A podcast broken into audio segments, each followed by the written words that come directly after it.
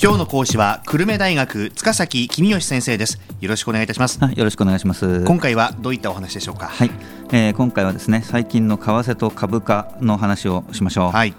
えー、去年の11月に当時の野田総理が衆議院の解散を宣言したわけですけれどもその頃は1ドルが80円ぐらいだったですかね、うん、株価も確か8700円ぐらいだったんじゃないでしょうか、えー、その後、急激かつ大幅に円安と株高が進んだわけですね。うんでその最大の要因は何かというと日銀が金融を緩和すると人々が考えたことでしたね。はいでここで人々というのはあの株や為替を取引しているプロたちのことで、まあ、市場参加者と呼ばれている人たちのことです。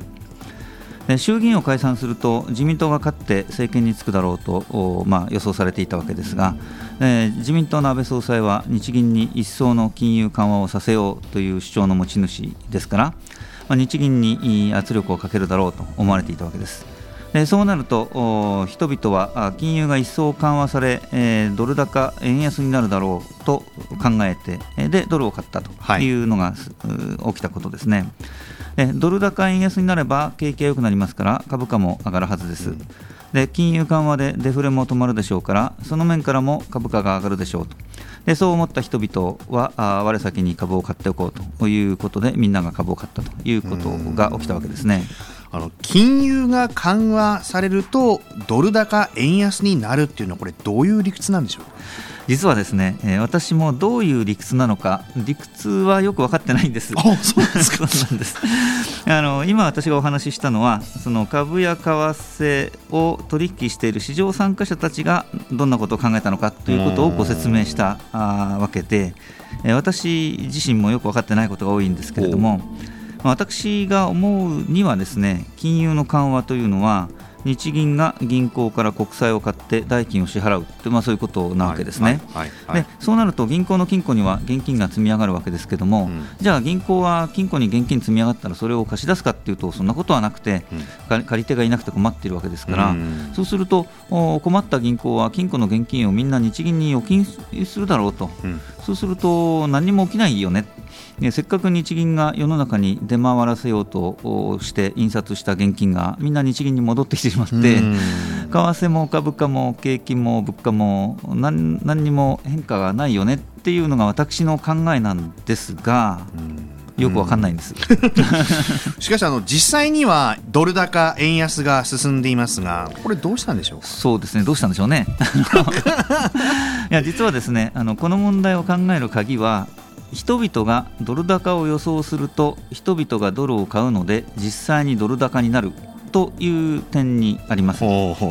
まあ、彼らの理屈が正しいかどうかというのはここではあまり大事ではなくて、とにかく彼らがドル高になると思ってドルを買えばドル高になるわけですから そこが大事であると。あの金融を緩和するとじゃあデフレが止まる、はいっていうのも、これ、市場参加者の人たちが考えたことなんですか？そうですね。あの、金融を緩和するとデフレが止まるという理屈も、やはり私にはよく分かんない理屈なんですね。まあただあの、ドルの時と同じで、大事なことは、彼らの理屈が正しいかどうかではなくて、市場参加者が何を考えているかということが大事だということですね。はい、でえー、彼らは金融が緩和されればデフレが終わる、だから株が高くなると考えているわけですからあ彼らは金融緩和が決まれば株を買うとあの実はですねあの金融緩和だけじゃなくてドル高や株高の背景には金融緩和以外の要因もいくつかあります。えー、去年の秋頃には海外で心配事がいくつかあったわけですけどもとりあえずそうした心配事が一服しているということですね。はい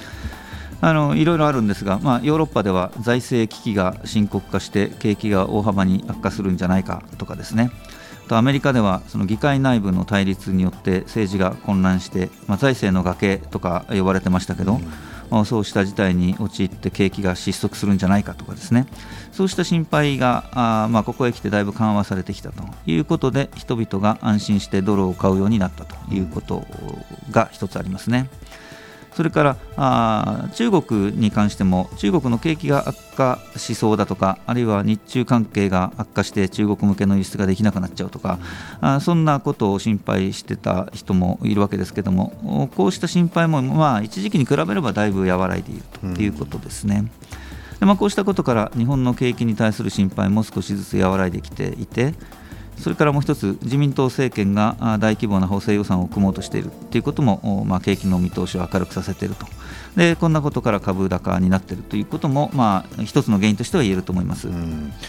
今までが安すぎたんで正しい水準に戻っただけだっていう人もいるようですね。そうですね、その通りです、私もそう思います、これまでドルも株も安すぎたので、それが修正されたんだというふうに考えてます、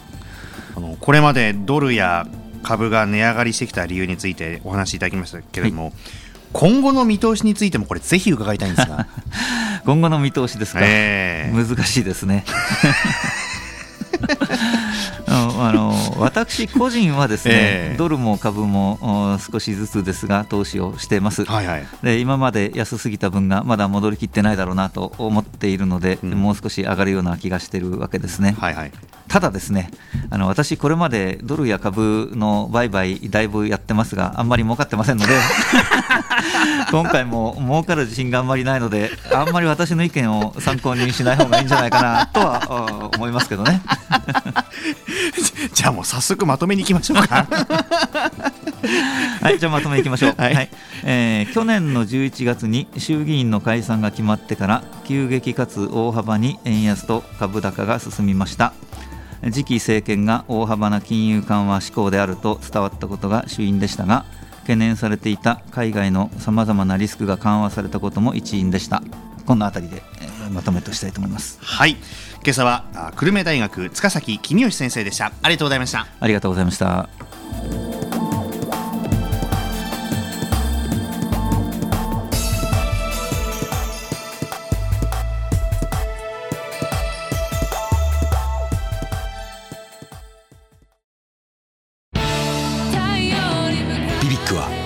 州で生まれ九州の人たちに光を届けています。九州のお客様が光り輝くように。それが QTnet の変わらない思いです。キラキラつながる QTnet。